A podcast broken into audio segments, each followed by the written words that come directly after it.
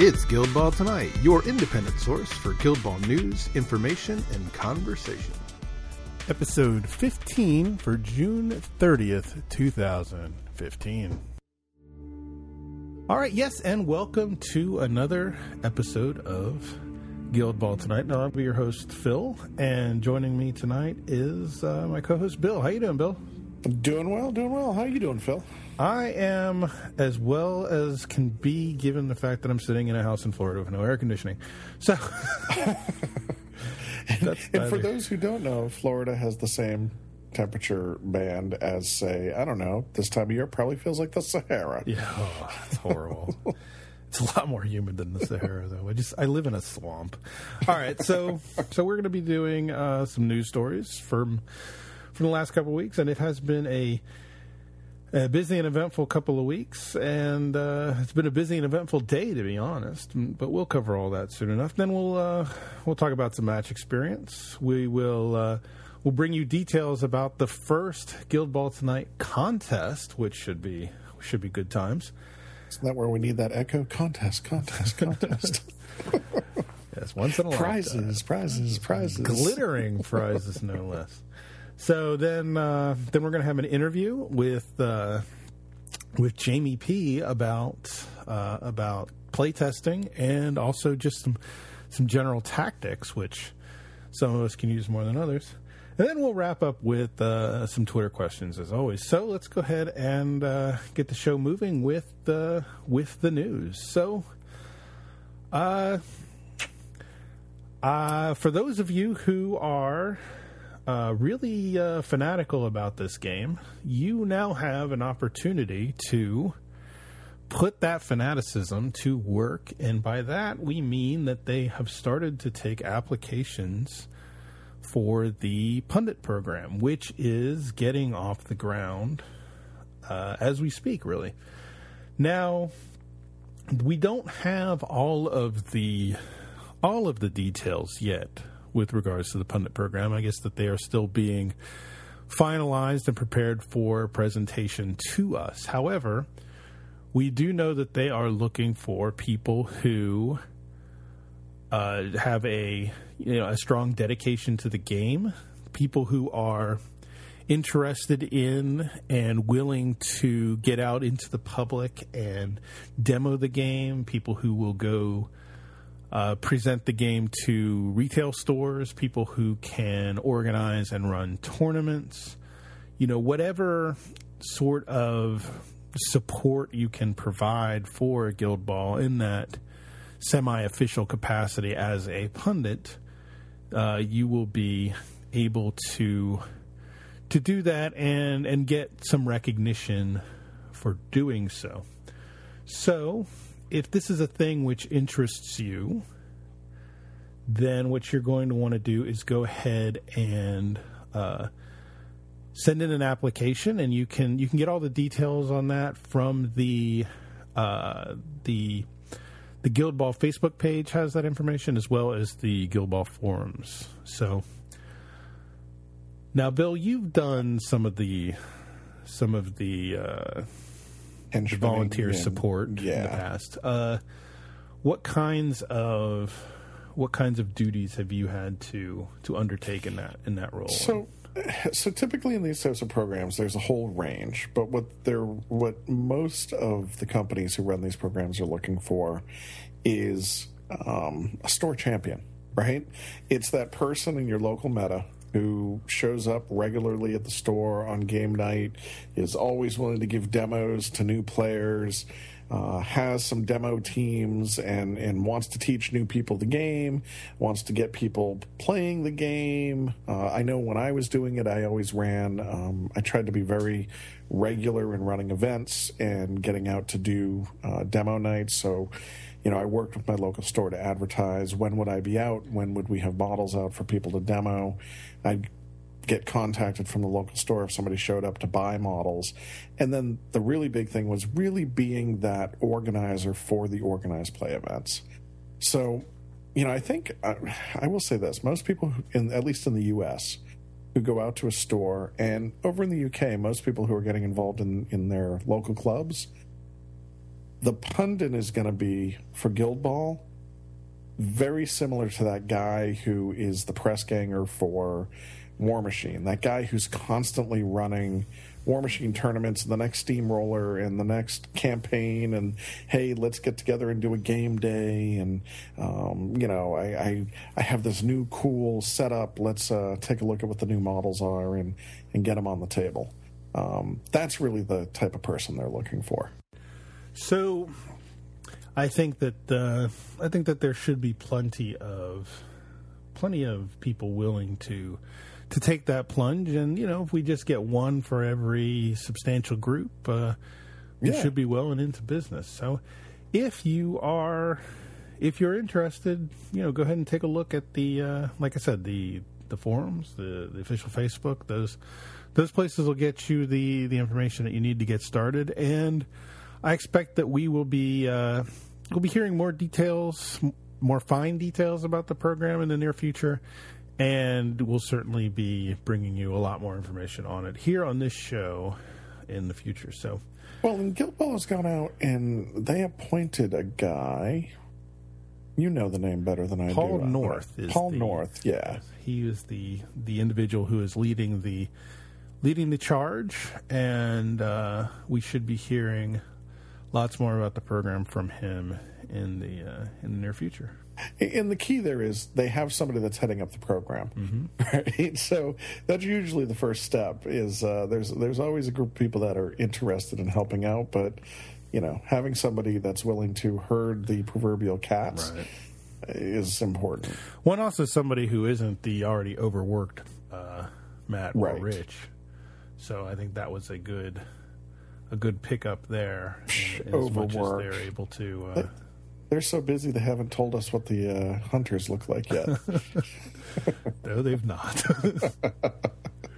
and I think that they're acutely aware of that fact and uh, relishing the relishing the torment. So, Yeah, I think it's the relishing the torment. You know, that's that's the bad part. all right. So some uh, some some correction, in fact, from the Phil was wrong on Guild Ball Tonight file, but this time it's honestly not my fault. So, Now, Phil, I, I want to say uh, ahead of time, it was very fun watching your stickies fly up to the video screen. If I had nobody's seen visual this yet, I hope you haven't taken it down. no, of course not. In, in fuzzy Phil math. Yes, fuzzy Phil math. it's not my not my strong suit. So, so in the uh, in the interview that Matt and Rich had given to the Epic FM podcast back during the Games Expo uh, a month or so ago, they had said in that interview that there were going to be 48 players in season two, which just blew everybody's mind because it seemed like such a big number. Well, we all got really excited about speculating on how you get to 48 players, and I even went so far as to make a video where I I explained how one might get to 48 players, you know, one plausible scenario and um, it had visual aids. And the the word has come down that there are in fact only 40 players in season two.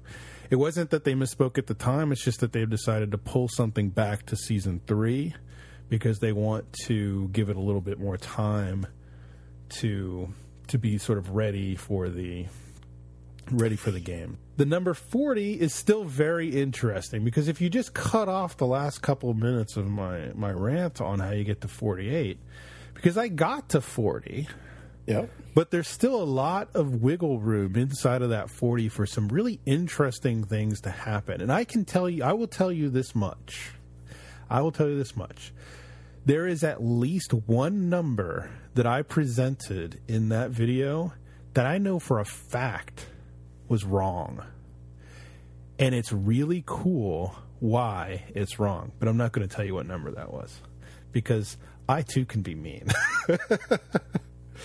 so, uh, 40 is the number that we're working with. Now, 40 miniatures, that is a lot of figures for season two. I, um, you know, I'm barely going to have season one done being painted when season two comes out, if I'm even that far in.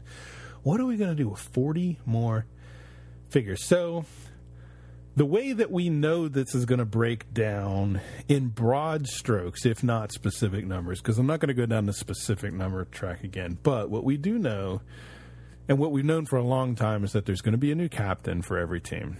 Yep. We also now know that there's going to be another a new mascot for every team, so that's to be that's to be great. So we're to have that option to to pick a new captain and a new mascot, or combine the old and the new and get those new play styles and those new team selection uh, math that we're to have to come up with. So that's all to be very interesting. Now they've also said that they're going to add one entirely new player to each Yeah, team. And we've seen a couple of sculpts of those guys. Right. So, you know, we talked about Tenderizer and Sakana in the past. Yeah. Those are among the entirely new players. And, and I got to say, Phil, I mean, there's uh, eight teams out there. Yeah. With eight teams, three players, uh, you know, three uh, between those three models we're talking about, Yeah. that's already at 24. Getting to 40 I know. is not I that know. tough. I know it's not tough at all, especially since you can add about another eight players because, and this is one of the things that I personally think is really cool. They are going to do a season two version of one player on every team. So they're going to take a player like Boiler or Harmony or, you know, any player, you know. I just picked those not because I know anything, but because they're young players. So I assume that they've got a lot of room for growth in the fluff. So they would obviously make excellent candidates for evolved players. But they're going to take one player from each team and they are going to give us a new version with a new card, a new sculpt. And the way that these will work is that you are only going to be able to field one of any given player in your team. So let's say, for the sake of argument, that they do Boiler, season one Boiler, season two Boiler. You're only going to be able to field one Boiler. It's still one person in the game context. So you can field the one or the two, but not both. Now, I have to admit, I really hope that the advancing or the maturing, however we want to call this, the evolving character for the Union Mm-hmm. is not um, um, what is it, trip-worthy snakeskin. You know, she she's stationary, can be set anywhere on the field, and she is uh, she counts as difficult ground. Yes. Well, you know, there, there, when you kill a player off, you do sort of limit their availability for next season. So, yeah. So we'll, it'll be interesting to see who they who they tap to tap to evolve because you know there, these aren't going to be cases where players are becoming better because that would that would interfere with the balance of the game. So these are just going to be cases where players are becoming different. So you know, one of the players that I think might be really interesting in this in this role might be somebody like Brisket because we were left with Brisket at the end of the season one fluff. You know, uh, on Death's Door. You know, there could be dramatic changes to the game Brisket plays and the, the abilities she has and the role that she has in the team if, you know, perhaps she simply was not as mobile as she used to be due to injuries. Hmm. So, you know, they've definitely got a lot of room to, to reimagine and reinvent players, give them new roles within teams. It's not just the case that they would be making players better as they evolve. They may actually, you know, use opportunities presented within the storyline to to simply change what a player does. You know, they could move from a, a striker to a defender or, you know, that sort of changes. So it'd be really interesting to see who they pick and what they do with those players. You know, one of the one of the uh, things that I would like to see are those those younger youth players sort of evolve over the next three or four seasons, and maybe you know even see a few of them end up as captains in the storyline because I think it would just be nice to have that sort of um, that lineup of figures and cards to choose from where you say you know am I going to play Captain Boiler today or am I going to play Kid Boiler today? So I mean, I think that, that that's just one of the one of the really fun and interesting things that we've got sort of in this game that that we you know wi- inside of the parameters that it it sort of works in. So yeah, it's a really interesting system. So that gets us up to a certain point, and then you can basically just drop in the Hunters Guild. And however many players they're going to have, it doesn't seem like they would launch them with six, but I don't think that they're going to be launching as full rostered as the older teams. So there may still be some some disparity Some in room. Yeah. in uh, model counts. You know, it, maybe they don't have their new captains yet. You know, we might have to wait till season three to get the season two teams all captain. You know, it, it's uh, it is it is uh, all in the math. You know, there's a lot of ways that you can. You know, maybe combine those categories and, and, and slide one number down to get another number up, and you know, you can just sit here with a spreadsheet and, and play prognosticator all day and trying to figure out what uh, what what what they've got going on. But And while At that this is point, fun at, we don't know. yeah, while that is fun at work, when you are when you are dealing once you've you know finished your work for the day, take your models and go play some games with the season one. oh yeah, because season one is still a lot of fun without all this new stuff. But all right, so uh, where were you today at about uh, three o'clock Eastern Standard Time, Bill? Well, I was prepping for Guild Ball tonight. No, actually, I was stuck working. So, but I do notice that, uh, and and luckily I get to work from home from time to time. I, I did uh, get in my little uh, Guild Ball alert popped up. It's sort of like the bat signal, and um, I went online and picked up a couple of things out of the locker room. the locker room. All right, so so what what happened today, uh, late afternoon our time, evening, uh, Rich's time when he was putting all this stuff in, is that a boatload of stuff showed up in the Guild Ball store. I have to admit, I really thought they were trolling us because it was only shortly after you posted on Twitter saying, if you have questions or anything you want us to say on the internet. Yeah, yeah.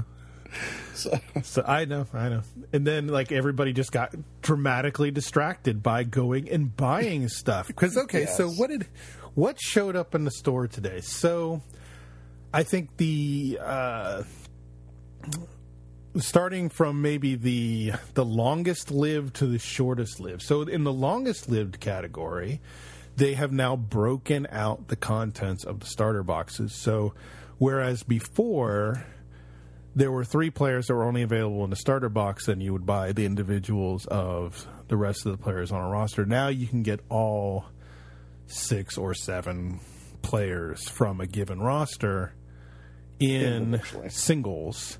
And what that means for those of us in Kickstarter land is that the retail captain uh, alternates are now available as singles. So if there's a couple that you particularly like the looks of, you can now do that. I picked up, um, I picked up uh, Honor and Midas because those are the two teams that I'm playing the most, and I happen to like both the Kickstarter and the retail version of both of those. So I'm just going to have them both because completionist and because you know I'll be able to just sort of pick one or the other from game to game. You know, I don't. I don't think that uh, either of them are better or worse than the other, but they're different, and I think that's awesome. now, please remember, Phil, just because you have two Midases does not mean you can field them both in the same game. Oh, that would be so awesome. So, as a very nice move, not only can you pick up those captains in um, in metal and pick up those individual and pick up regular individual models. However, yeah. there is a new section of the store called the resin miniature section. Yeah. And, well, for at least a period of time, there were, you know, anywhere between five and a dozen models available of all these resin models extras from the Kickstarter. Yep. Now, they have this wonderful little thing in the Guild Ball store where there's little green dots, like a little green light that says buy me. Yeah. And, and it says how many are left in stock. And then they have these little red lights that say unavailable. Yeah, and those red a lights are flicking on and off. All Yeah. day. Well, just off. They're in a tremendous wave, yeah. they, they went from off green. quickly. A lot of those have gone from green to red. So, Minx gone in a flash. I know a lot of people are still desperately trying to get a hold of that Minx miniature because at this point it's only been available in resin. Rich does assure us that it's going to be available in metal in due time, but uh, I know a number of people had the opportunity to to pick up that piece today. Um, And I really think that just means that anybody that has a Minx model, since it's not available in metal and, and only a few select people have got the resin, it, it's got to be illegal to play it.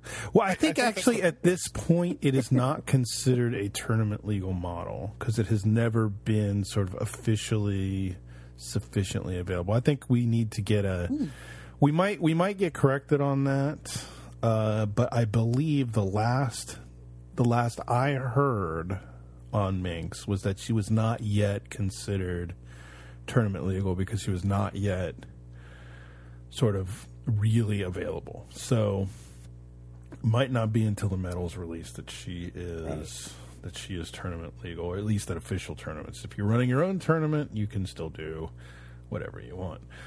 So, right, so we've got this whole resin section, but that's still not all they did today because above the resin miniatures section, the locker room has popped back up. Now, the locker room, of course, is where we've been buying the limited edition convention figures like uh, limited edition Yes. Kraken, limited edition Boiler.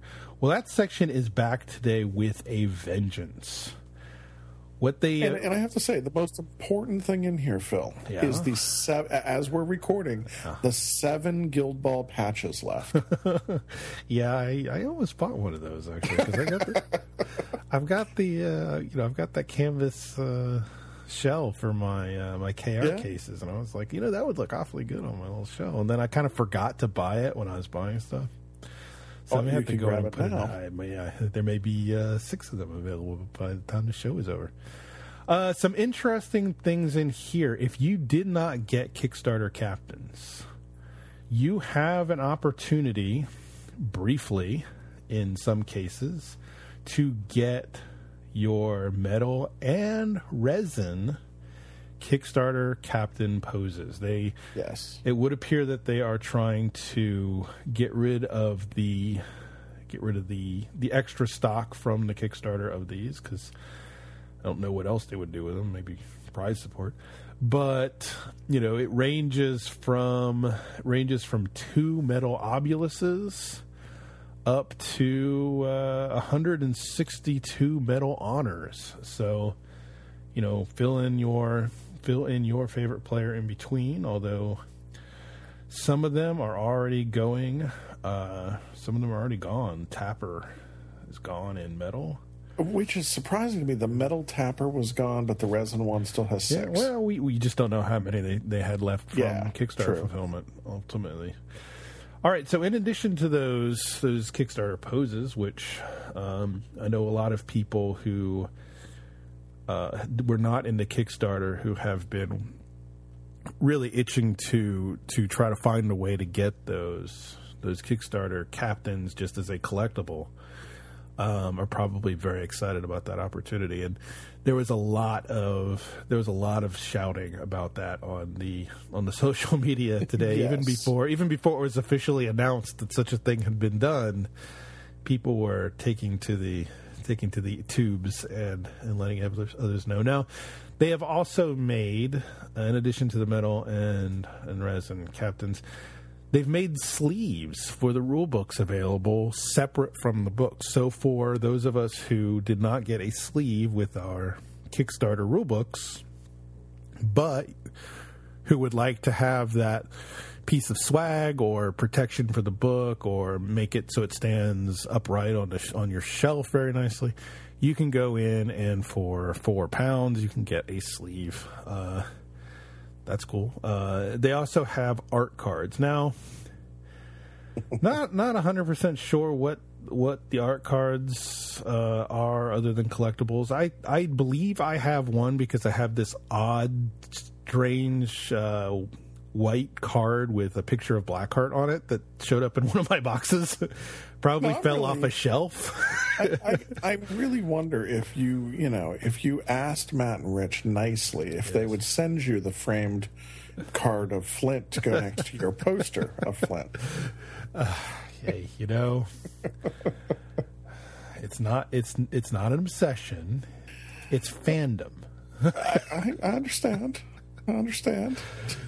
So so yeah, so you can get the art cards for uh, for the teams, and uh, so yeah, there's there's lots of goodies. So you've got you've got singles, you've got resin players, you've got Kickstarter limiteds, you've got rulebook sleeves, you've got patches. There was a and along with all of this was a restock of everything else. Um, oh, but wait, there was one more thing that they added and you can still get looks like most of them are still available those uh, guild specific dice, Nice. are back in stock for a limited time only they're in uh, low double digits for most of the teams but they uh, they have been a thing that a lot of people have been really clamoring to get a hold of so if you were disappointed that you did not get your guild dice the first time they were available. They are back in stock, and I know that they are looking for a way to to keep that stock flowing. But for the moment, there may be another interruption in store. So if you do want them, go get them now. But they have also uh, re-upped the availability for all those starter sets and individual players that uh, you know in metal and the the tokens are uh, they are scheduled to be released uh, at the end of the week so Well, tokens are at the end of the week. The uh, plot cards are at the end of the week. Mm-hmm. So, and the official template set. Mm-hmm. yeah comes out so it's end of the it's week. crazy times for buying guild ball stuff we have got you know for a for a game that we spent so many months just waiting to be able to get anything we can now suddenly get a lot of things Right. Now, the last thing I, I think from a news standpoint and buying that I want to make sure to mention, um, and I'm going to feel really bad if in between us recording this and releasing this, just in that short amount of time, it ends up closing out. But I actually was emailing with um, with Matt the other day, and the the backer kit for the mats. We talked about this in the last episode, I believe. Mm-hmm. That is still open.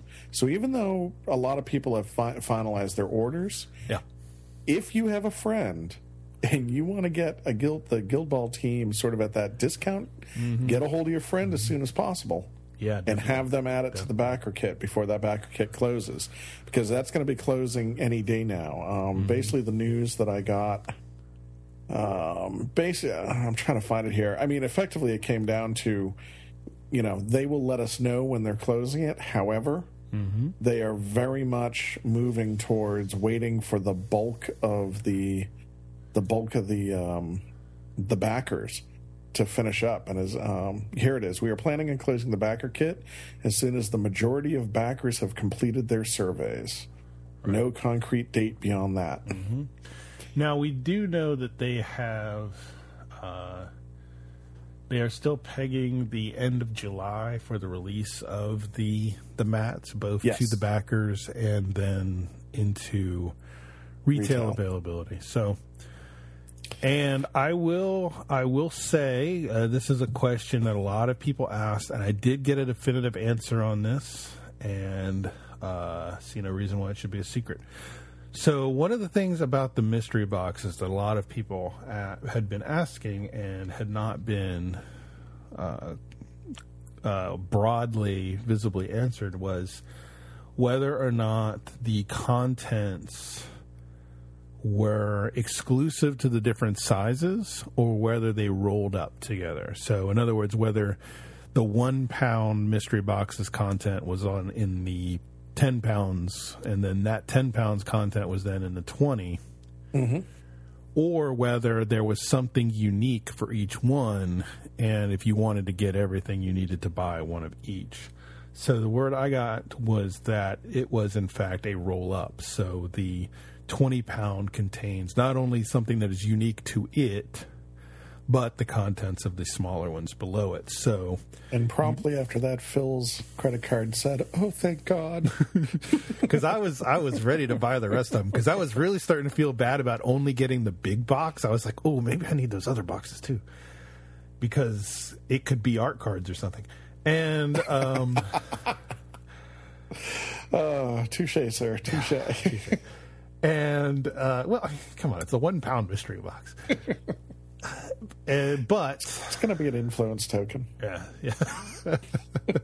It'll be a momentum token because those aren't available yet. That's the exactly. only way I'm you're going to get one of those. So, but the, only one. Only, only one. one.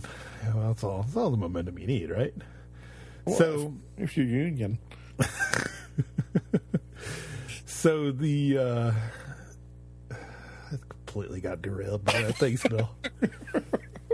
I, am I'm, I'm here to serve. Uh, yes, yes. So you, I, I, your work here is done. Exactly. so so so all the boxes will roll up. So if as long right. as you get the box, right. you get all. So yeah. So if you if if you've been uh, perseverating over that fact and that's been keeping you from finalizing your your order, go ahead and take that information and do with it what you will. Yeah.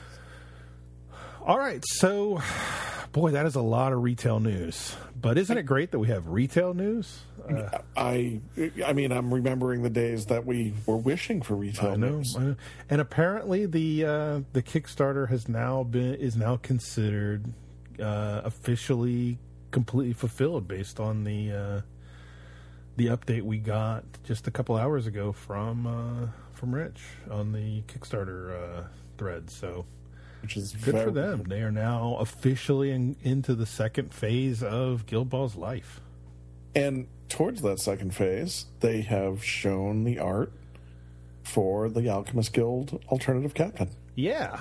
So, art and name, but no details. So, this character is called Smoke. And you're going to have no trouble finding a picture of it because everybody on Twitter has now retweeted it. Yes and uh, it, it's a really cool looking player. You know, I mean, I gotta say, those are some big shoes to fill because once once I found out how good Midas was, he was immediately my second favorite player in the game, and uh, you know, Smoke's got a Smoke's got a job to be to be the uh, the captain that, that plays behind Midas, but we can you know, based on what we're what we're seeing here, which is a, a player who is standing in a a cloud of oddly smoke. enough smoke, yeah, and uh, festooned with festooned with vials and looking uh, fairly menacing. You know, I, I, think it's I think it's easy and appropriate to speculate that this will probably be a, be a captain who maybe plays on conditions a bit more than than Midas did and that really presents a, a, completely different team selection choice for the Alchemist. And I think that's what we're going to see with with probably all of these alternate captains for for the teams is that they really present you with a different a, a different focus for the team. I mean, that's what they've been saying all along. And so, you know, uh, in, in the case of the Alchemist here, where where Midas is a captain who really uh, excels at running a team of fast players who maybe don't focus as much on conditions as effects. You know, Smoke might be the player that that you know pre- maybe he he buffs or enhances what players like Calculus and Mercury are doing with conditions and hmm. and turns them into a more focal uh, tactic. You know, idle speculation, of course. So I, you, on this on this count, I I absolutely know nothing. I'm not even I'm not even trying to to pull yeah, wool but, um, over anybody's eyes. I mean, from that guess, right? So then you're thinking more. It's an educated a, guess. More of a what a, a smoke, calculus, catalyst, mm-hmm. uh, maybe um, hemlock. Right, people who can throw conditions around or make the most of them. So maybe Hmm. maybe it's a captain who gets a little bit more out of Catalyst than Midas does. But and that would be, you know, I think that would be a that would be a lot of fun to be able to Yeah. to take a team that that's really really good at doing one game style with you know a lineup right now because you know right now the alchemist lineup that i want to play is going to be you know midas flask um, vitriol catalyst mercury and hemlock. And a lot of people are swapping in mist instead of mercury. I still like having mercury because fire fire is still a little bit more movement reduction which i like. Um, and that's a team that really focuses on using those blinds to slow down players to to maximize the the mobility of a vitriol and a midas and really just sort of outrunning everybody. And it's a fun game to play but it maybe doesn't focus as much on you know the poison and the fire and it doesn't include catalyst to do his uh, intensify tricks. And you know the so the obvious route to take is in, in game design there would be to make this alternate captain go in that other direction you know Right. um, maybe maybe uh, improves the efficiency or the application or the durability or something of these condition effects to make that team selection and that strategy really shine. And then you've you know with you know with most of the same players, you've now got sort of two different teams. And for people who only have one or two teams, you know, for for me, changing play style just means I pull out one of the other eight teams that I have. But for somebody who has one team, these alt captains is going to be a great thing because they're going to have a whole different team. oh, absolutely. So yeah, definitely looking forward to. Can't wait to get some more information on these these alt captains. You know, they they've given us some little hints about what they do. You know, we know that the butcher captain has the word bleed on her card an awful lot. We know that the the fisherman captain has some kind of effect that gets the ball away at range, And he's, you know, gimpy. and he's you know he's got those two peg legs. Yeah, um, that mortician's captain. Um, Yes, we that's have the seen- captain, right? She's she's Right. kind of Right. Yeah, we've we've heard that she plays a much more in your face, uh, aggressive game than than Obulus, but but no specific tactical details beyond that. So so I mean they've definitely give us given us some hints of what these new captains are going to do, but at this point no leaked rules for anybody. So yeah, they're you know they're, they're doing a good job of keeping us excited about the season two players' art, but they haven't really given us anything to chew on yet. And you know, as much as as much as Bill and I advocate just play season one and enjoy it, man, I want to see those stats too. you it's know? still kind of cool. Yeah, it's still kind of cool to see that it's stuff. Exciting. That's exciting. So, all right. So that is, uh, I think that's the the news. And you know, honestly, that is not even all the news, man. This is good times for Ball. So, um, so uh, match report. So I played a game. Yeah, I uh, heard you had an. AAR. I do. I do have It's one. complete reversal from the last two shows. Well, I needed to give you a chance to talk about how great Flint was.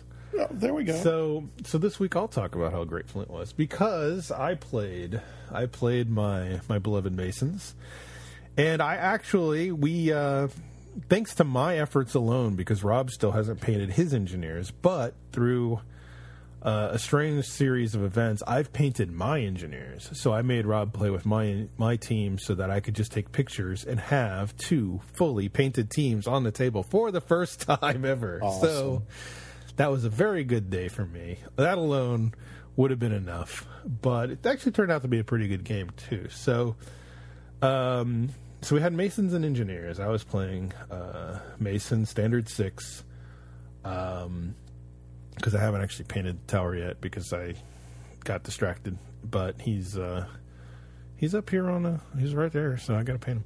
And uh, standard six against standard six, just uh, you know uh, a nice straight up play. And I'll say this game started really, really, really badly for me. I, I took the I took the kick and I had uh, Honor, Mallet, and Harmony working down the right side of the field, and just everything just kept going wrong. He uh, Rob had Ballista just knocking my player. You, know, whoever had the ball just kept getting knocked down, and um, you know uh, he had Walker and uh, Walker and Salvo keeping Brick totally occupied. He's finally figured out Brick because I've just been I've been running over him with Brick for for months. Really? And he's finally figured out that if Brick is engaged, Brick doesn't do his little tricks. Right. So he is he figured out how to keep Brick engaged no matter how hard I tried to prevent it. And so uh, Brick might uh, Brick might spend a couple games uh, letting Tower do some work so I can figure out some new tricks because I was definitely not getting value from Brick. But the preoccupation that he had with Brick did leave the left side of my formation under uh, under guarded, and um, that's where Flint was. So Flint was quiet at the beginning of the game, but not so quiet at the end of the game because uh, he did all the work. So we had, uh, yeah. So it just started. It was one of those games. I thought, you know, nothing was working for me. My ball carrier kept getting knocked out. I was having trouble just getting the ball past midfield. But um, at the same time, uh, my opponent wasn't able to really do anything other than frustrate me at that point. And I was still mostly maintaining possession and eventually just as as the game wore on and wore on and wore on, I got uh, I got a takedown. I, I went ahead and blew up mainspring with mallet. And of course, you know, because it was it wasn't a good night for me. I, I, I picked the right player to blow up mainspring because I brought him out with his three inch reach so that he wouldn't be uh, he wouldn't be caught by the explosion, but mm-hmm. forgot about the the effect that Mallet has where he shoves the player two inches and managed to pretty much push him right into honor. so I set honor on fire. And it was just one of those games. Yeah, so but, Honor's like, dude, seriously? what are you doing? so she got really angry and shoved Ballista off the board. so I was up four for nothing. He got a he got a goal with uh, velocity because velocity is almost as hard to keep from scoring a goal as as Flint. Um, I turned around, got uh, a quick goal from Flint off of the the goal kick and then and then Rob made a a questionable decision about where to put the ensuing goal kick after Flint's goal because it bounced around a little and then ended up on Flint's foot. Oh no. And it was also really close to the end of the turn. And really there was only one player over there who could do much. So this is one of those games that came down to an initiative roll. The initiative roll, won the game. Um it was a uh, you know it, those those goal kick placements are really really something that that uh, I think people need to to keep an eye on because the you know don't kick it where good players are. you know we now, see we it, see a lot he, of these. Did he place the ball badly or was it you know, sort of a decent placement from a strategy standpoint, and then the scatter just screwed him. Well, his intention was to put it within reach of the only player he had left who could activate that turn. Because at the end of the, it was at the end of the turn, he only had Ratchet left to activate. Mm. Um, only Ratchet was anywhere near the spot, but Flint was a few inches away. Right. And the so the ball ends up scattering badly and ending up in snap two distance of Flint. But you know what he was what he was trying to do is not put it down the other side of the field where honor and harmony were now running pretty much free having shoved ballista off the side of the field and blown up mainspring um you know honestly i probably would have just dropped it into the middle and hope for the best because he still had he still had salvo and and colossus working in the middle against uh, against marbles and brick. So even if I'd gotten the ball, I wouldn't have been able to do a lot with it. So I think that there was a little bit of tactical misplay there, and we kind of talked about that after the fact. And yeah, I think that that, that you know at the end of the day, it was a, a bad time to have a bad roll because Ratchet only had one influence on him so when Flint ends up with the ball, yeah, it's nothing you can. You're really in a situation that. where how are you going to get two tackles to get the ball off of Flint? So that actually leads me to though the first Guild Ball Tonight contest. Now, I've been wanting to do a contest on the show here for a while because I think it might be fun. So I know a lot of a lot of listeners out there are interested in getting their hands on some resin base inserts that the the Kickstarter teams came with. Well, as as you may or may not know, I don't use regular bases. I use clear acrylic bases because that's a thing I do. So I'm not using my resin base inserts. So I thought, what better thing to do with my resin base inserts than give them to you? No, not you, Bill. You've got your own. Damn Give it. them to you, the listener, at home or wherever you're listening to this show. So, the prize for this contest is going to be a team set of bases. so, uh, like uh, six 30 millimeter inserts and a 40 millimeter insert. And Excellent. I will send them to you wherever you are. So, here is what we're going to do. I'm going to give you a a tactical situation based loosely on what happened at the end of this game. It's not exactly what happened because it wasn't as good of a puzzle, but I've kind of tweaked it to turn it into a good puzzle. Now, there's a lot of answers to this question. What we want is the best answer to this question. So you're going to send us your answer, and on the next show, Bill and I will run over what we think the, the best handful of responses are and declare somebody a winner. So here's the situation as uh, as you are to consider. So late in the turn, Flint has found himself in possession of an errant goal kick. He's 15 inches from the goal. He has two influence, but zero momentum. Now, before he can score an inevitable goal, the engineers get an activation. Ratchet is engaging Flint on the away from goal side, so he's a little further from goal, eh, but not blocking the goal. He has only that one influence, but he also has one momentum to spend. Now, only these two players have activations remaining, and there's no other players in range to affect the play. So, how do you prevent Flint from scoring this turn? All right? So send your solutions to us.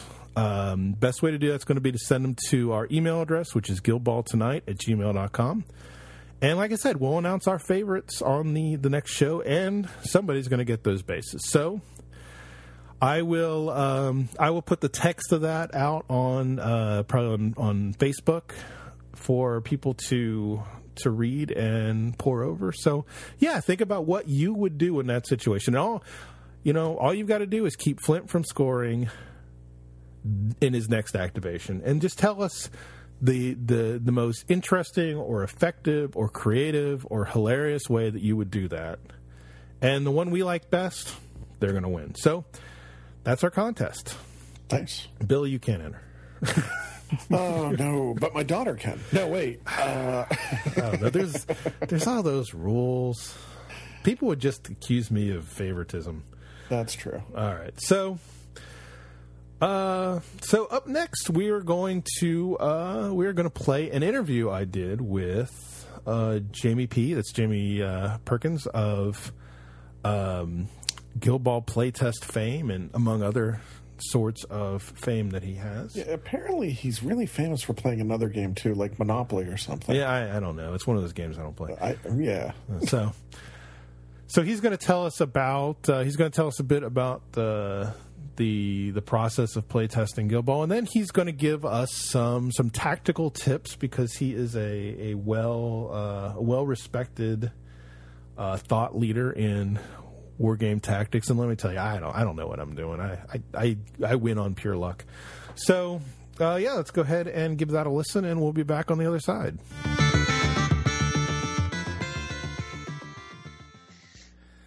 All right, so tonight we've got a uh, another new voice on the on the show who most of you I'm sure are familiar with, but uh, it's the first chance we've had to to have him on the show, and that's going to be Jamie P, who is the the lead playtester for Guild Ball, and he's here to he's here to tell us about playtesting and maybe share a few uh, a few tactical tips for those of us who might be struggling to get a win now and then. So, welcome to the show, Jamie. Hi there, Phil. Uh, glad to be here. Yeah, we're glad to have you. So, so I guess that before we get started on all that, you uh, you do have a correction to give those of us who have maybe jumped a little bit too far into speculation regarding season two at this point. Yeah, I was. Uh, I, had a phone call with uh, Rich Loxham yesterday, and he he okayed me to to say this. He knew I was coming on the on the show today, um, and previously, I think uh, was it did it come out in a previous show that they had mentioned it? Is that where the source originally came from? Right. They had they had said at uh, an interview they gave at the expo. That was it. Yeah. That they um, were going to be doing 48 players in season. Yeah. It, it's quite possible that uh, that one of them misspoke uh, because that was that was originally an earlier plan for season two. It's actually going to be forty models, just four right. zero. That is the number of models that is definitely going to be released for season two. So that should ah. put that rumor. That should hopefully put that rumor to rest. Sorry to disappoint people. This is a lower, slightly lower number than expected, but trust me, there's plenty of really fun, fruity stuff that's going to be coming all your way in season two. Well. Well, I, I, look at it as eight fewer players I have to spend money on in the near term, so maybe it's probably for the best. So. It's not that those play- it's not that those players are going to be struck uh, struck off. They're just going to be released later on. Very than, good. Than first plan. That's all. Well, and we won't know what we're missing. So. That's true. That is true. all right. So you are the you are the game's lead play tester and uh, balance chief. So why don't you uh, kind of talk through for the for the listeners what the what the play test of Guild Ball has has been like behind the scenes. So we're currently in the earlier phases, or sort of midway through this early phase of the season playtest. This cycle has a couple of stages. So the first, what you remember is the first, the season one playtest. We went through a system of learning the game, trying to maximize the number of games played to increase our background knowledge, and then we sort of phased slowly into testing and modifying the characters. Now that we're in the season two playtest, we've got a lot more grounding. We know what kind of level we're to work to, and we've got a, a very straightforward structure in terms of how we'll bring players in. So. Um, at the moment, I think we've got, I think it's eight or nine players on our tables at the moment that we're looking at more specifically. Uh, and we'll try and get those players in as many games against different opponents as we can. And we'll analyze their specific statistics, uh, so you know whether their def and armor values are too high, too low, etc. And then we'll look at particular character plays. Pardon me, and we'll try to put them in situations where those character plays are getting used, and then assess whether they're too strong or not. We actually have discussions before the games happen, so in case we can or make any modification. You know, if something occasionally, as much as we love um, Loxham and uh, Loxham and Matt, they do occasionally throw some rules at us where we just go, "That's not even playable." uh, terms of, not in terms of because not written very well, but because something is just a little bit too powerful, or they've thrown it in because it's very fun. Um, but it, uh, we were looking specifically at balance, mm-hmm. um, and you know those guys throw the game, we then try and balance it out afterwards. And sometimes look at something that's incredibly fun, but we we have no idea how that would be played to a balanced level. So we modify statistics and character plays before we play a game. Then we play a game, make sure we put the characters in situations where those characteristics are relevant. Um, occasionally, we even modify players mid game. So it, we we can. There was a situation with the new fisherman captain, for instance, when I was playing with Rich Loxham game, where we actually modified one of his character players mid-game because it didn't work the way that he intended. The way he intended it to work would have been too powerful. Mm-hmm. So we had to change the intention of the entire character play. Um, we then finish the game, and then we'll talk about changes afterwards, and then we'll sort of bring it back to the group discussion. We'll try and have, uh, um, you know, we'll have back and forth in terms of that kind of things. But we'll we'll always talk about specific players. Have even had hour long conversations related to where a particular result on a playbook should be. Mm. You know, uh, in terms of how low the damage results are, whether they should be momentous or not.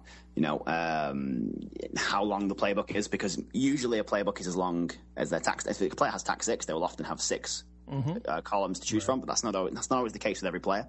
Um, we talk about every single detail of each character before moving on to the next one. So it may sound like it's quite a slow process, but a lot of these decisions are fairly straightforward and easy to us because we've gone through the whole of the season one cycle and we know the kind of levels we're aiming at. So we could to a player and we go, this guy can't have momentous four damage because it just doesn't fit with the guild he's in and we know the level we're playing to. We sort of make that decision quick and we move on.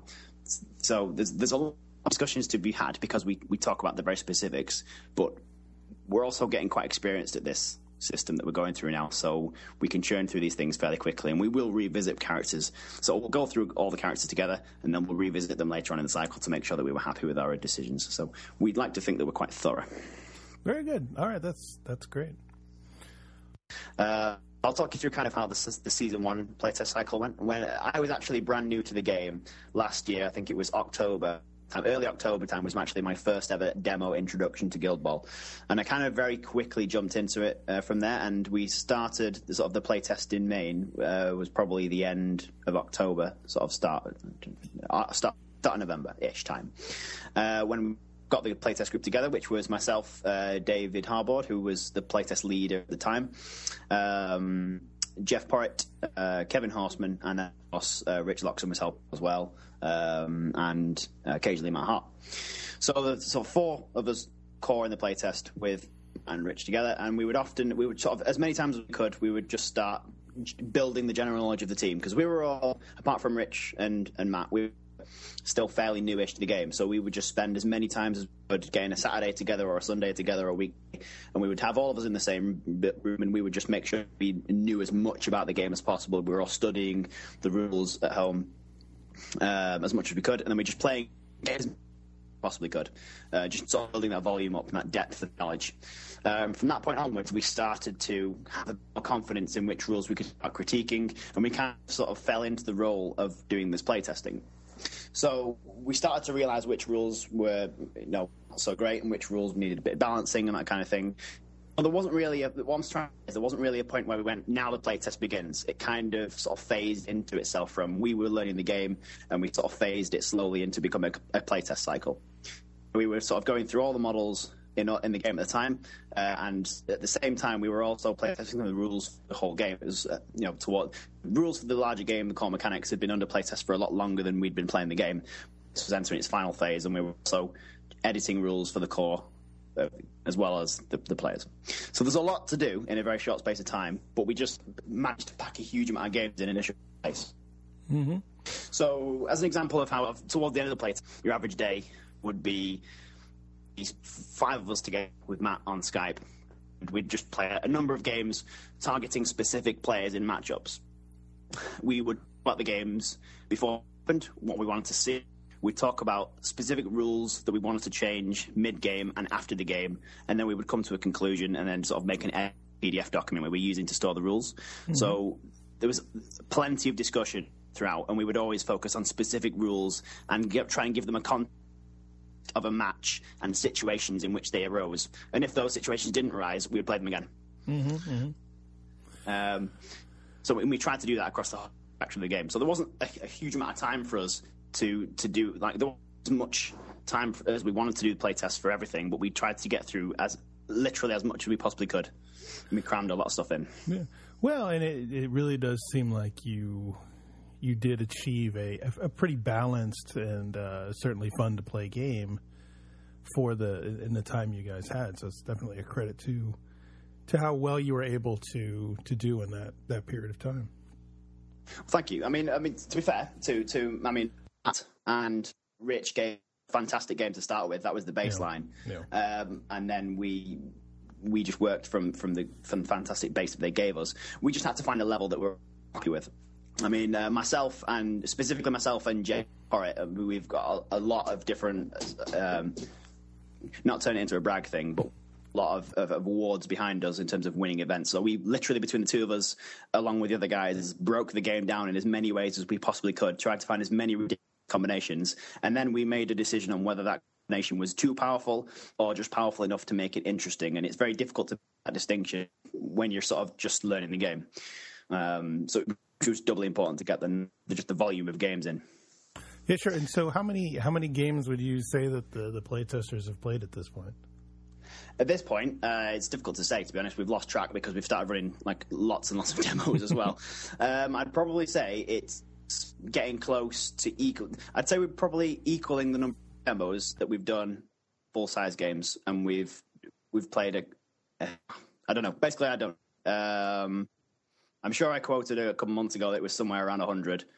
It skyrocketed past that. You know. Oh wow, that that certainly puts uh, I think anybody else's uh, haul to shame.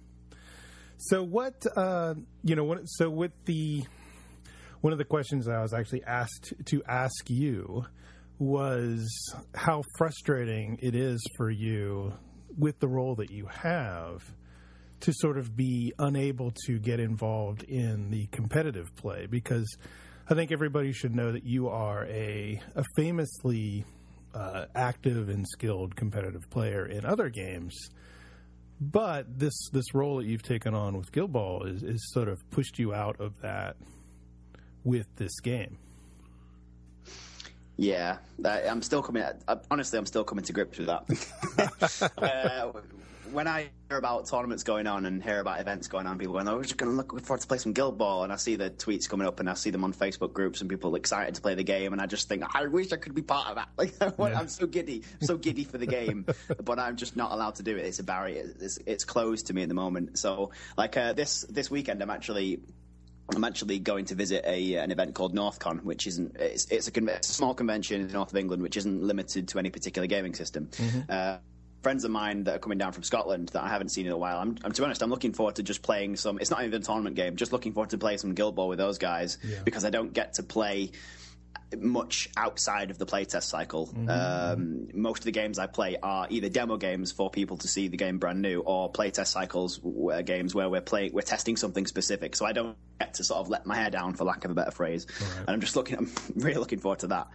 so i- i- yeah, it's something I'm still coming to terms with. Um, I I know exactly why um, I need to not play in tournaments. When when you're part of the creation of a game, you need to just sort of let the for lack of a better phrase, the global meta game um, grow naturally, and the community needs to, you know, grow naturally, and they need to do that with as little influence directly from the makers of the game as possible. We're already influencing the players by, they're already influencing the player base by designing the models that they're playing with.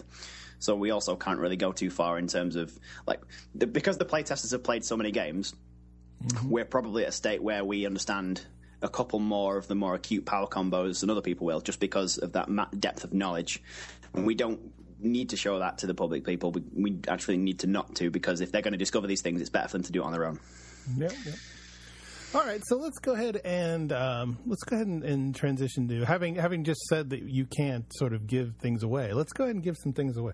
So, so, in, so some general tactical ideas. So, you know, one of the one of the things about this game being so new is that a lot of us don't really know what we're doing yet, and and you know maybe that's for the best. I think that it it it means that a lot of new ideas are going to get out there, but you know, especially you know, probably in, in my case, some bad ideas are getting out there. So, you know, somebody somebody with your with your experience and, and system knowledge maybe can just point some of us in some some some general directions when it comes to some some sort of high level tactical notions. Like one of the one of the questions that that I always wonder about is, you know, kick or receive. Like with the beginning of the game, you win initiative, you get to make that decision. You know, wh- what what do you prefer to do? Um, it depends on what team you're playing with, to be honest. Um, when I'm playing with my, I mean, my favoured team, um, when I am just playing for, for my own enjoyment, is the Morticians. I love the versatility that they bring to the table, and Mm-hmm. when you fully understand the amount of different things you can do with Puppet Master, you can have a lot of fun. Just think, to be honest, without even rolling any dice, just sat there thinking and just giggling to yourself of all the different things that you can do. Um, but, but so for the Morticians, as an as an example, they can do a wide variety of things whenever they're kicking or receiving the ball. So when they are receiving the ball, um, they can pass the ball around to generate some early momentum, and they know that the opposing team is going to be trying to close the distance as quickly as possible to get the ball off you. And you can use that to generate opportunities to drag play in with, you know, using Cosset with Law and using uh, Puppet Master on Obulus, and you can actually get some early kills from their aggressive movements to try and steal the ball away from you at the same time, when kicking the ball to the other players, you can kick the ball towards them by using one of your players that can control enemies. So I have kicked the ball to an opponent using Obulus or using Cosset to put them in a more advanced position to drag a player in to be killed early on. They, they're quite a dangerous team if you're not careful, the Morticians, because they can get those first uh, those first round kills with those drag maneuvers if it's set up correctly. Yeah, they uh, well, they definitely scare me a bit. I'll, I'll you that. Yeah, I'm uh, excited to play with them. Actually, I, I, I recently got mine back from my um, good friend who's commission painted them for me. They they look pretty good. oh, they look Um, they look great. We saw them on the uh, we saw them on the uh, well on Twitter. I guess we saw them. And they were uh, Yeah, yeah. they're really nice. They're I got pretty giddy. I got pretty giddy, and I just kind of spam posted the pictures everywhere. um, well, I but- sorry, I've, I've done it myself. yeah. But but to go back to your question, sorry. For, so it does depend on which team you're playing with. I mean. Mm-hmm. Um, I mean, a, a sort of a more slower team like the Brewers is going to be a bit different, and it depends very much on your team setup. But they they find it difficult to get the ball back from an enemy team because mm-hmm. they are so slow. So it depends whether the play. That's the other thing. It depends on what team you're playing. It also depends on the mindset of the person playing with the team. So you could be a Brewers player that really wants to have control of the ball, and that you worry about giving it away to the opponent. So you want to receive the ball because you find it difficult to get back because slower than theirs. Or you might be a player that's just going to go, I'm not too bothered about the ball. I'm just going to go and beat the living daylights out of them. And I'm going to give you the ball because that means you have to try and get it past me. Right. So I haven't, I understand I haven't answered your question. sort of. Um, Well, no, but what but the answer we do have there is that, that there isn't one way to handle that. That you need to evaluate it on a What- team by team basis. What's great is that you can kind of really go into the think tank, and there can be reasons for you to do either. As long as you have a solid reason, then you can justify either giving a, a, passing or receiving the ball to start with. And if it goes to your plan, then fantastic. Mm-hmm. Mm-hmm. Lots of scope for different choices. All right. Well, and so once once once the game is going, do you find that it is uh, a better idea to to sort of play your game to just sort of stick to what you're doing and uh, let let things fall where they are, or do you want to focus on disrupting what the other team is doing? Because I find that you usually don't have enough players to really do both at the same time. So which which which do you prefer to focus on? Um, I prefer to, to. Well, when I'm starting a turn, I'll try and have one big main objective, whether that's I'm going to get a goal this turn or I'm going to take out this main player this turn. And I try to limit my tactics to those kind of choices, one big choice, because a lot of your turns in Guild Ball, because of the alternating activations, you're actually going to be reacting to what your opponent does. So you, if you go and go, I'm going to destroy these two players, suddenly an opponent activates a player in a way you didn't expect, and that's throwing your plan completely out the window. So you it, try and keep it more simplistic. Go after a one big player. If you get other opportunities that spring up during the turn, fantastic. Go for them and try and plan around modifying your chances. So a good a good tactic for early players is to try and keep your influence spread around your players. Don't don't give mm. ma- unless it's just your mascot. Try not to give players zero because it always gives you options for switching plans up mid turn, mm-hmm. and it's a generally good fallback plan. If you're not entirely sure what you want to do with your turn, generally spread your influence around and then you can always you can react better to what your opponent's doing rather than stacking them all upon your your more powerful players. So if I'm playing with the butchers, for instance, it's a, it's a good tactic in some turns to stack up Shank. I love Shank. Shank is the best, by the way. uh, and uh, Shank and Ox are two players that will often get a lot of influence because they can you can get a lot of work out of them. But do that in a turn where you don't really have a set plan for what to do with them, you can't react to when your opponent mm. does something unexpected. So in those turns, it's good to just spread it around. Well, that's actually was going to be actually my next question was to sort of settle the argument that Bill and I have been having over. Uh, massing your influence or spreading it thin because I prefer to put, you know, two or three influence on everybody. He wants to he likes to build up a couple of players to do a heroic action. And I tend to avoid that because of so many cases where the flow of the turn has left that influence unspendable for one reason or another. Either the player's been taken out or the play's moved away. So I prefer to, to spread things around. So is there a time when you do stack up influence when it's when yeah, absolutely. Absolutely. I mean, I use the butchers again as a fairly a fairly good example. If you have one initiative with the butchers and you have Ox in within charge range of a big enemy player, you don't of your influence onto Ox first and you have him take that player out because you've got the chance to do that and your opponent can't do anything about it. Mm. Um, if you are the Butcher's player going second and you are playing against the Alchemists mm-hmm. and you stack up all your influence on the on Ox going, when I go second, I'm going to player out, the opponent could go, well, I'm going to take Calculus, I'm going to blind Ox so that he can't do that.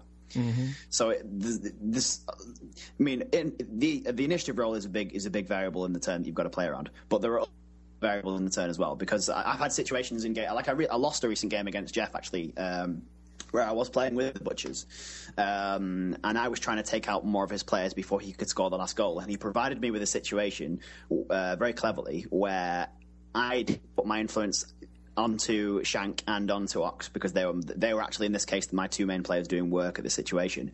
But it didn't matter which player I activated first. If I activate, I was always going to lose something. So Ox was kind of protecting the ball off the left, where he'd just come back onto the field and return to play. If I activated Ox first, then Shank was murdered in the middle of the table. I'd lose the four influence and probably wouldn't. I'd probably still lose the game because he was sort of my main um, main piece in the middle of the table that could do something. If I activated Shank first, then Mist was going to come flying down the table, nick the ball away from Ox, and score the last goal. Mm-hmm. So I was kind of provided with the catch twenty two. Um, it's because of the amount of versatility within the game. It's going to be there's going to be situations where that you can answer nine or ten different ways, and it's going to be a question of the the volume of games that you've gotten in. You will be able to answer those questions better because they are situational and there is a context background to your answer. All right. Well, so so what's the best way to sort of uh, exert your will onto the game? You know, when when, when you're sitting there, uh, you know, across the table from somebody, you're you're both trying to play your game, and you know what we what we've seen time and again with Guild Ball is that the sort of the team that gets to play its game the most and the best, just because of the the advantages that you get in momentum and in efficiency when you're playing your game really heal out. So, I mean, what are some what are some ways, just generally, to to sort of get the upper hand? You know, regardless of teams, what are some what are some good uh, approaches to that? Whether it's uh, on the board or even just psychological warfare. if if you can ever take the choice out of the opponent's hand or for an opponent to make a choice which is bad for him either way. Kind of like the situation I just explained then, then you're then you're in a very aggressive and positive footing. So if you're for opponent into certain choices, then you are being more aggressive in the game, mm. and you are in there by exerting your will. So if you are sending players forward, go and try and get the ball off your opponent, he has to do something about it. Whether that means neutralizing that player, moving the ball, you are forcing him to do something. All right, so you know one of the one of the things that I often find myself having to decide when I'm playing is sort of how many of my players to devote to uh, just just neutralizing a single player. You know, is it is it is it worth kind of taking three players to to stop one player? Is it is it should you just not make that trade? Should you cap it at two or even cap it at one. I mean, how many how many players is too many from your game plan when you're when you're working on another player's game plan? generally that w- uh, if if you're going after a captain model because captain models are that bit more powerful than everybody else it's worth throwing everything you've got at them if it's a captain model Okay. um, if it's another player it depends on how dangerous they think you think that they are to you at the time so Shank, as much as I love Shank, when I'm playing against him, I know how dangerous he is, so he's on a high priority to be taken out. So I'm willing to devote more resources to taking him out, and I'm willing to lose more if it means taking if it means taking Shank out of the, out of play. Uh, it's the same. I mean, as I say, blanket blanket high value targets are um, captains, but there are other high value targets as well. Hemlocke is another player that if she's left alone, she's going to throw that blind bomb at, at something heavy every uh, something big that you love every turn. So she's another player that you need to prioritize. Uh, if you're not so worried about a player like Hemlocke, you're more worried about a player that's going to be goal scoring like Flint. Who's, da- dangerous unless he's you know trying to hit a barn door where I hear he can't do that very well. Uh, but you know if you're if you're more worried about Flint getting goals very easily, then you'll want to take him out him out early, and you'll will devote more resources to that. So it depends on how you've prioritized your targets. In addition to, as I've said before, the background, the, the, the, situ- the situation on the table, and the context. All right. And so what? Um, you know, so let's say let's say things aren't going things aren't going great for you. You've got uh, you've got players going off. Uh, you know, one icy sponge or two. What do you? What? How do you? How do you feel about bringing players back on? Do you want to bring them on weak and fast, or stronger but slower? Generally, uh, I bring them on quicker. Um, because you, you don't always have to bring them and, and make them an active part of the game. What you can do, i if you really want to, it's not necessarily the, of the way we encourage the games to be played, but you can even, if you want to, it's legal to bring a player on and have them sit in a corner just to generate influence for you. They're not doing anything whilst sat there, but they are still generating influence to your pool and in, in, a, in a roundabout way helping your team. Uh, I find that to be more useful than to leave them off for a turn. That's not necessarily doesn't mean I'm necessarily right all the time. Um, I have left play- I have left players off for two turns, but that's more because it's an end game situation, and if I bring a player on, it's going to be an easy two victory points to the opponent when he, he's got a chance of winning from that. So generally, I'll, I'll bring players back on all the time. There's other, there's an, I try, can't think of the actual phrase itself, but there's also a philosophy in in uh, in war games, in, in tabletop games in general, that if you are well, I'll tell you what, let's take the most quintessential phrase, which is the best defense is a good offense. So mm-hmm. if you are having players affecting the pitch and you know affecting the game state and you know taking other players out regardless of how weak they are, then you're removing tools from your opponent, which is in itself going to make you safer. Mm-hmm. So if you have more players on the pitch to do that, you know, then you're in a, in a binary way protecting yourself, and that's something I definitely uh, prescribe to, and I, I mm-hmm. believe it. The other thing as well is you, you can always heal those players as soon as they come back on. So like Shank can come back on as an example, go careening across the table into somebody, generates some momentum, and then spend that to heal himself. Right. So they, they're not always going to come back on and die straight away. At least you hope not. So what? Uh, what about uh, sort of field position? Do you like to hold players back, or do you tend to just go completely all in on the other side of the field? There are certain players that I do I would hold back. Um, the, glass the glass cannon heavy damage players, uh, and when I when I say that when I say glass cannon, I mean players that can't take a lot as much damage as they can give out. So I'm going to mention Shank. I'm going to mention Shank again, but uh, Cosset Cosset is another example of this as well. She's someone that can deal huge amounts of damage, but she really can't take much punishment. So she's someone that I won't frontline with. Um, I'll frontline with somebody else like Graves. Uh, or you know the heavies Gaston and um, Casket, people that are meant to soak up damage. There are other players out there as well that are in similar states. I mean, I think uh, Harmony is going to be another one uh, where she, I know she's got the defense five, but she also doesn't want to be the object of many, many people's attentions No, before she's not. before she's had a chance to hit somebody. So there are those glass cannon players that you that you want to be sort of further back. Um, Heavy players uh, generally want to be thrown to the front. I mean, that sounds kind of obvious given that they're heavy, that you- they're heavy players, but it's not always the case. I mean, if you're playing against an alchemist team with, you know, they've got access to multiple blind models, you don't necessarily want your heavies running out straight forward. Those blind models to just be negated for, for a couple of turns in a row. Um, There are other players that I, I find a really nice use for general for general use players. So someone like Graves, um, someone like Mallet or Hooper, someone that can do decent amounts of damage. Um, and it's also not the easiest to push over straight away. I often like to frontline with those guys, especially when they've got the two inch melee range, um, because they can they can haywire your opponent's plans a little bit more easily than guys with one. They're going to be able to do counter attacks from further away. They're, they're it's more difficult to avoid their counter attacks, uh, and they've also got a much larger parting blow range. Right. All right, so let's um let's talk a little bit about team composition. So, uh, do you think that the, do you generally feel that a union inclusion is good for a team, indifferent, or negative for a team?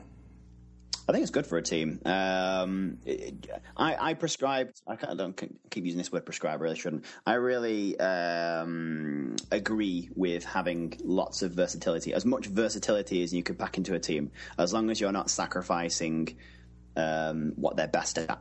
So the most recent tournament that, well, the recent tournament that I, that we ran at the expo, there were a couple of engineer players that turned up with rage in their sideboard, and that's an excellent choice for engineers because as soon as you drop rage into the engineer team, you can start tooling up all those range plays to do lots more damage, and you've changed the entire way that the team works. Suddenly, they're all about doing lots of damage to start with, and then removing those players when they reach melee afterwards.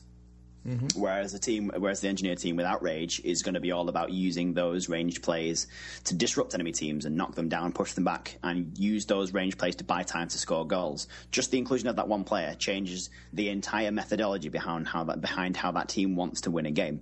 Uh, and I think that's why union players are kind of are quite important to probably include at least one in your in your whole team of eight if you if we're talking about sort of tournament teams. Mm-hmm. Um, it's good to be able to have a plan B. If you can have a plan B and even have room for a plan C, excellent because it gives you just more options when you're coming up to the table. So if you're coming up against somebody, I mean, the engineers can have a bit of a difficult time against the morticians uh, because rules like Puppet Master ignore close control. And you can have close control on velocity, but if I Puppet Master him, I can just get you to pass the ball to me, and they can have a bit of a problem with holding the ball sometimes. Mm-hmm. So if they drop rage into that engineer team, and then suddenly they start blowing my characters away before I've had the chance to do that, you've changed up the game and you've given yourself an advantage where previously you were at a disadvantage. Mm-hmm. Um, what I'm just saying is versatility is a great idea if you can if you can afford it. Right, so right.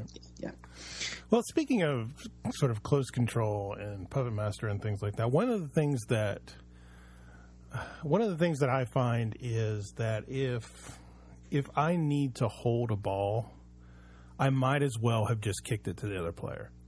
Uh, what what are some what are some general tips you can give for just keeping the ball? You know, regardless of of uh, you know which which particular player is holding it. It really does seem like even those players who are, are allegedly specialized in it, it can be very hard to to just achieve that simple task.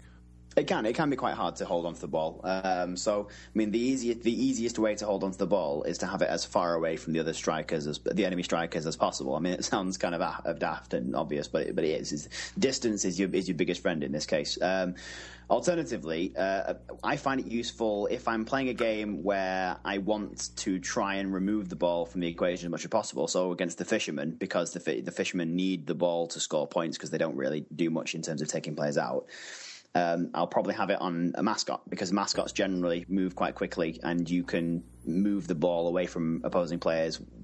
Uh, and it also doesn't affect your battle plans in terms of taking the enemy players out too much. So mm-hmm. your mascots, unless it's princess, you know, you know your mascots aren't going to do a huge amount of damage, so you can afford to have them away from the fighting and not and not suffer too much tactically for mm-hmm. it. Mm-hmm.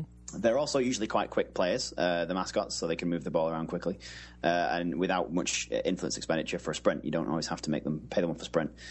At the same time, if you're playing against somebody with seduction or puppet master, mascots tend to have abysmal kick stats. So it's mm. actually kind of their their abysmal kick stats are actually quite a defense, a good defense against things that make you pass the ball to them. No, that, that's actually a good idea.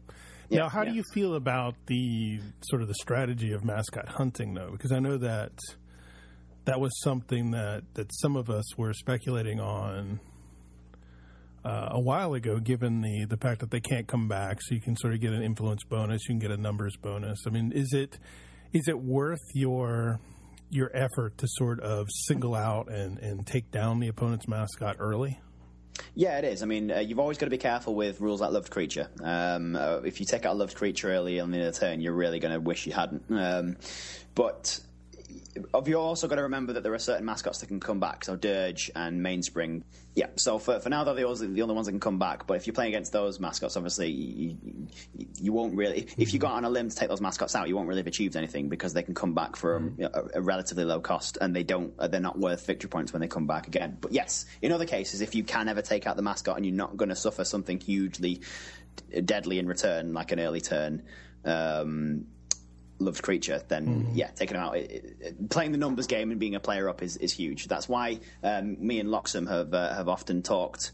People don't seem to people haven't picked up on him too much yet, but people really should try out Avarice and Greed a little bit more. He's uh, he's not actually a player we've seen a lot so far, mm-hmm. but possibly that's because people haven't quite cottoned onto him yet. So here's my here's one of uh, mine and Loxam's small tactical tips that people haven't tried yet: is try Avarice and Greed because even if greed isn't taking a huge active role in the game, just having that seventh activation on the table mm. could be very, very big. Because if you're going second, that means that you are, unless players, obviously players may be taken out on the turn, but if it's six on six, and then you've got you drop greed down, and you are going second with seven players, you are guaranteed, unless somebody dies, to have two activations chain at the end of the turn. Hmm. So you've you've got linked from you know honor and harmony. You've just got it in your team.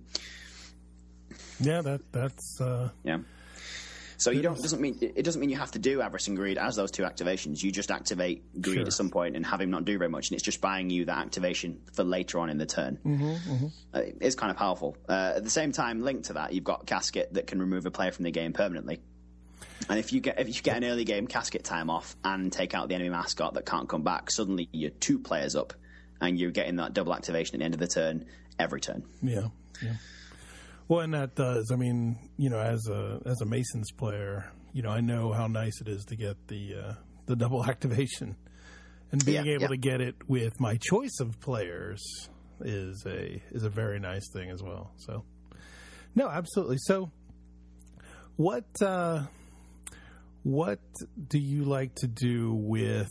Uh, you know, when when you're looking at your your team selection again, do you tend to pick a team based on your opponent, or do you tend to pick a team based on your own strategy and then sort of leave it to them to fix the uh, to fix the strategy? Yeah, I see what you're saying. Do you, do you mean I want? Am I trying to cause my opponent a problem, or am I trying to answer my opponent? Exactly. Yeah. So uh, I think most of the time, just because of how just because of how Guild Ball operates, and when we're picking our competitive teams, I think you're going to be better off assessing what your opponent has, trying to predict what players they're going to put down on the table. Mm-hmm. Then this is kind of a quick. You've got to do this in a kind of a quick process. So you're set. You realizing what guild they have looking at their players, assessing what potential worst case situation is for you. So thinking, what do I really not want to face, and then try and build a response to that. That's the methodology I would go through when picking my team, and it's the me- it's the method I do go through when picking a team. Mm-hmm. So, what is the worst case situation for me? What do I think he will choose, and then what is my best response to that? So, picking your team is probably responsive. I think, in my opinion, anyway.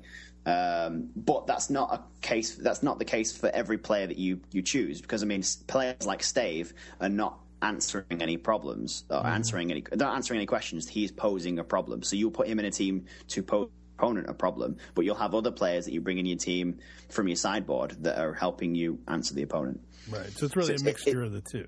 It is, but I think it's primarily a response to what you're, you're, you're facing. You have to respect what is going to be coming across you from the other side of the table, and mm-hmm. I think that's definitely got to be the that's always got to be the first concern. All right. Well, I think that uh, I think that that uh, little batch of tips there should definitely improve uh, most of our games a bit, and uh, I definitely appreciate you coming in and uh, sharing some uh, some strategies and tips with us. Thank you very much, Phil. It's a pleasure to be here. I All hope right. I can be here again sometime. Oh, absolutely, absolutely. We will we will definitely do that. Right, so that was our uh, that was our interview with Jamie P. And uh, I think Bill, now we can officially settle the score on influence allocation and say we are both right and probably both entirely wrong at the same time. Absolutely. I mean, isn't that how that always works, right? Yeah, probably. So. So anyway, let's go ahead and move on, and uh, we we've got time for probably at least a couple of Twitter questions this week. So, I don't know. That one question is going to be a doozy. uh, well, we will. Uh, We'll just go in the order I wrote them down. So, uh, Nate Zettel sent us the question If you could be a member of any guild, Bill, which would it be? Okay, so so we're talking about any guild in the game, right? I mean, we're not talking about the Podcasters Guild, which Well. is coming in season five. Yes, definitely. And Okay. uh, So, I, I have that on good authority. so, so I have to go with the Brewers Guild. Brewers. I, I, I got to go with the Brewers. I mean, big Scottish drunks wearing kilts. Well, okay, I can see that. Yeah, I mean there is there is there is a fringe benefit to being in the to being in the Brewers Guild is that you do get to uh, you do I would assume get to to drink all you can. So okay, so so just look. This is this is the settlement here. Have you looked at the models? Please find me one model that doesn't have a keg or a bottle somewhere. okay, okay, fair enough. You're Even all the drunk. little girl has a keg. Uh, yeah, you know. I, I can't argue that, and and It's you get to throw keg. stuff at scum on a regular basis, so you know that's Exactly. that's probably good. Uh, you know, for my part, you know, I will resist the temptation to say that I'm going to be in the Masons Guild, even though I would like to bask in the glow. Um, I just don't want to do that much work. Oh man, I don't want to pick up rocks all day. Uh, So- swing those hammers. so so you know that that kind of leads me down the down the path to maybe one of the more creative guilds uh it's sort of up my up my normal alley and you know i'm so i'm kind of thinking maybe alchemist guild maybe engineers guild you know they're both kind of they're both kind of in my window you know science math engineering all the things that i do professionally already and really you know it's just the you know do i want to build machines or mix up things that'll probably explode. And at the end of the day, I think I just really would rather, you know, build Rube Goldberg devices that'll carry me around like some sort of uh, some sort of scary uh, robot guy. So I'm going to end up going with the Engineers Guild myself. So Okay. Yeah, until they until they have the Web Application Architects Guild, that's uh, that's where I'm going to be uh, most at home. See, and I really like the way this has gone. I mean, you've gone very much, you know, helpful to society and everything else. My primary source is getting drunk, getting a good beer. My yeah. secondary choice would have been butchers because everybody likes filet. No, there you go. So yeah, I mean, I think I think we can I think we can make some assumptions about priorities based on that. So sort of a Rorschach test. Well, and as they say on Twitter, it never gets tired watching brisket handle balls. Man, there's a there are jokes that don't die. So the next question we have number two. the next question we have is from Steve Price, who uh, so he cannot seem to drop Boar, but he'd like to know our thoughts on if we would and for who. Now, I can definitely see some. I can definitely see some options for dropping Boar, and it's it's going to be tactical substitutions, right? It's not it's not that Boar isn't great, and it's not that anybody else is necessarily better than Boar against a a, a team of tackling dummies. You know, it, it's Boar's an automatic pick against uh, an unnamed opponent. However, there are a couple of teams that maybe give Boar a bit more difficulty than others. So where Boar where Boar kind of loses efficiency for you is with teams who are good at either keeping him engaged and therefore taking away his free charge, or teams that are able to really effectively limit his movement and in a way negate that free charge. And in those cases where Boar is having his his his influence efficiency negated by what other people are doing and so he's only bringing one influence to the table you might have been better off bringing on a player who who contributes two or three influence to the team that you can spread around or use on that player you're bringing in so you know the the, the cases that I really see for that. Uh, well, I mean the the the model case is against Alchemist because while Boar can pretty much take down anybody on the Alchemist team in one turn, the Alchemist team, especially that Alchemist team with both Calculus and Hemlocke, has a really good chance of blinding, and in some case, both blinding and setting on fire Boar. And that's just going to make it hard for him to to be useful to you. So if you wanted to sort of throw an alchemist coach a curveball, don't bring Boar, bring somebody else because odds are he's got the tools to to reduce the number of casualties Boar would have gotten in that game anyway. Now another another player who is going to be good at at reducing Boar's effectiveness is going to be Fangtooth. If you can put Fangtooth into Boar's business, or um, or casket for the same reason, and, and in both cases it's the foul odor. You're you're again limiting his mobility and also keeping him engaged by that same player. So they're good players, and even Boar and Ox are going to have trouble taking down those players too quickly.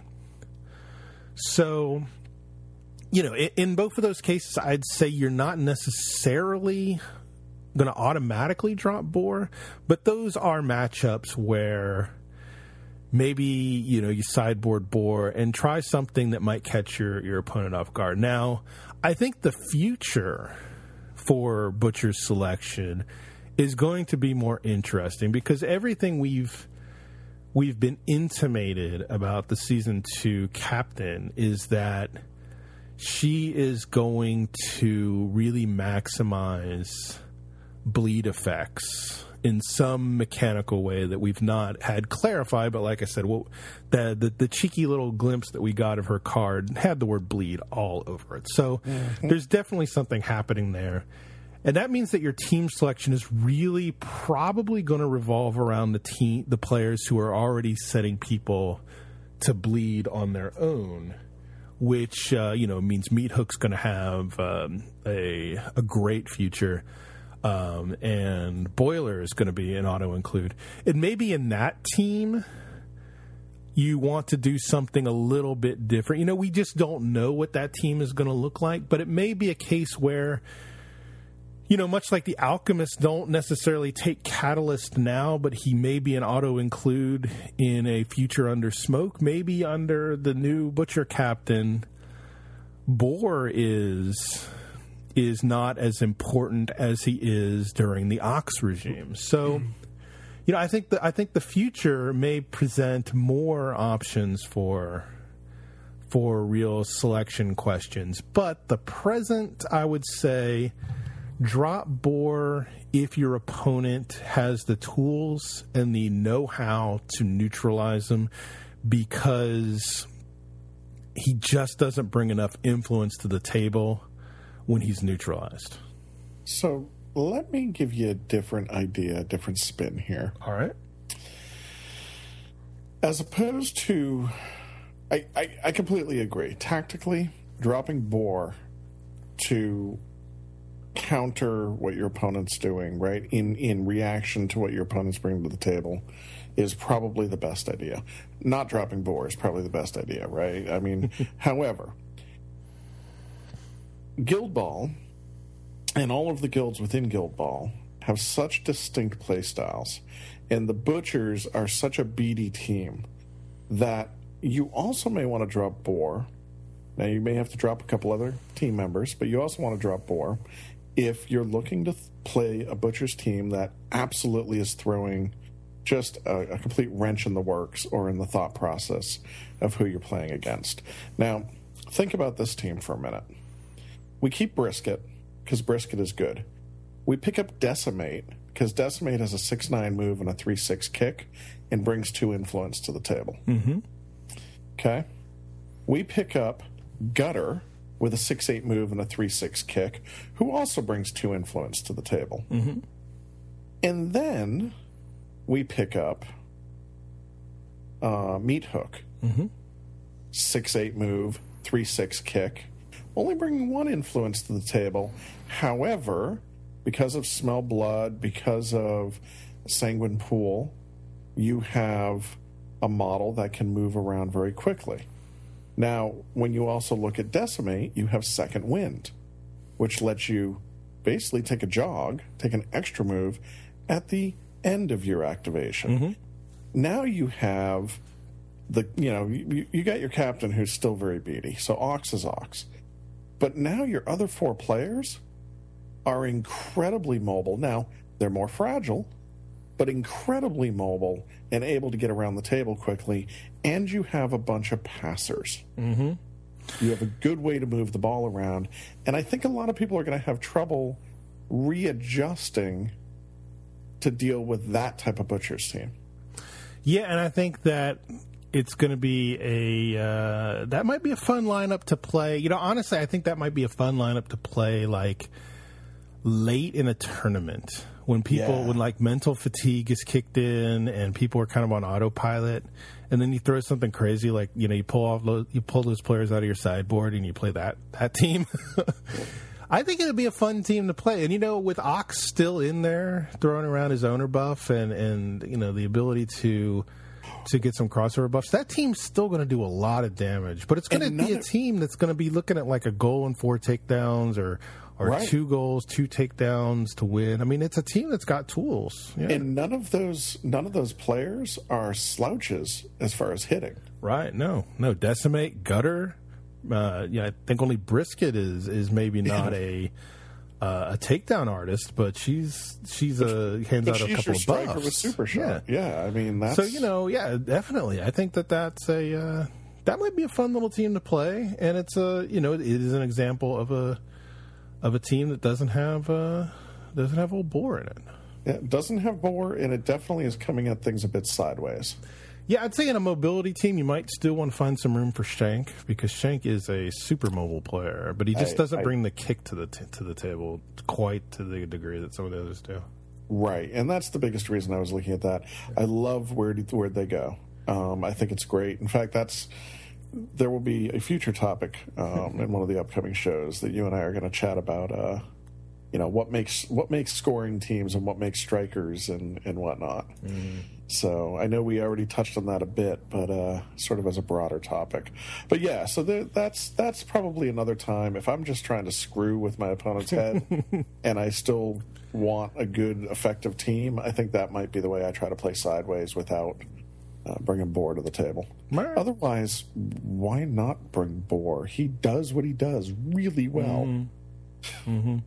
Well, and that's that's like I said. I think that the only time you don't bring Boar is when somebody else is that when you know for a fact that the other player has the tools and the skill to neutralize Right. them. And the thing is, even then, like even if you're playing against that alchemist team that's going to drop two blinds, well, I mean, obviously only one on on Boar, but have two players who can do it. Every time you win initiative, he still gets that free charge because they can't put the blind up until their first activation. Right. And you know, I've played that game. I've played that game with the with the double blind alchemist against butchers, and I think Boar still got two casualties. You know, he you can't win initiative every turn. So there there may really be no reason not to take him. But you know, one of the things that, that I really think about team selection in Guild Ball is don't play the same team every time. Right? You've got eight, ten players to choose from at this point. Try those other teams just just for the variety, you know, just for the fun of it. So, you know, maybe see what happens if you don't take Boar. Well, and I look at um, my local player Francis. He doesn't like the big bass players. I, I don't think there's one that he I like the the models themselves. So he's constantly looking for smaller bass players that he likes that he can sub in for some of the bigger bass players. Mm-hmm. Mm-hmm. So Yeah, and you know, there's gonna be there's gonna be just like strange aesthetic considerations like that that come along from time to time where where people just for some reason just don't like a player. And you know, there, there's a couple of players that that despite how good they are, I just kind of want to sideline them because just for some weird reason, I just have a have a grudge, and it's usually because of what they've done against me, which means that I should be wanting to play them more, uh, you know, more so. uh, stop picking on poor Angel. Yeah, I know. Angel is. Actually, it's both Siren and Angel. Like, I just want to gut the whole Fisherman team. but, uh, Yeah, so uh, yeah, I mean it's an interesting question, you know, and it can really be expanded, you know, to to any team. You know, take like the one standout player in that team and try to figure out what are you going to do without that player, and how good of a team can you build without that player. And it's it's a fun thought experiment. You know, what is what is the Masons team without Flint other than just you know why I was bother? going to say, I think I have our contest number two. Yeah. Oh, no, you can't, you can't justify it, not, not in any way, shape, or form. But you know what is uh, what what is uh, Brewers without Stave? You know what is uh, you know what what's your next what's your next favorite? Uh, what is morticians without. Oh, geez. See, I don't even know. probably I, Ghast? I would say is probably Yeah, I'm indispensable there. the Ghast or the crazy slasher girl. Yeah. Well, I think you know people people want to drop Cosset because she's fragile, but God, her damage output is just so so outrageous. I don't see how you do it. I saw a discussion about that the other day, talking about the fact that she's far less fragile than you would think, considering she she's pretty easy to earn some influence with, or some Well, yeah. with. Yeah, she's going to be able to heal, heal herself back from crazy at least Yeah. every turn. And I think the trick with her is that there's there's an adequate number of players out there who can one shot her, Oh, and yeah. that's where she that's where she gets tipped. So. Yeah, it's a, it's an interesting thought experiment. You know, take take your team, take your favorite player out of it, and uh, figure out a way to still win anyway. So, I think uh, I think you'll find that, that that sort of thing will only make you a better uh, a better player for uh, for having learned some some new tricks and some new tools. So, all right, well, I think that is that is all we are going to squeeze into this show this week. So, uh, thanks for uh, thanks for coming out tonight and having a talk with us, Bill. Absolutely. And uh, thank you, listeners, for listening. Uh, yep. So uh, we will talk to you next time. Good night, everybody. Good night. Knees up. Watch the knives. To join the conversation, comment on the show post at guildballtonight.com or email us at guildballtonight at gmail.com. Phil can also be heard on the Game Punting podcast. Bill can also be heard on the Gamers Lounge podcast. Check them out on iTunes.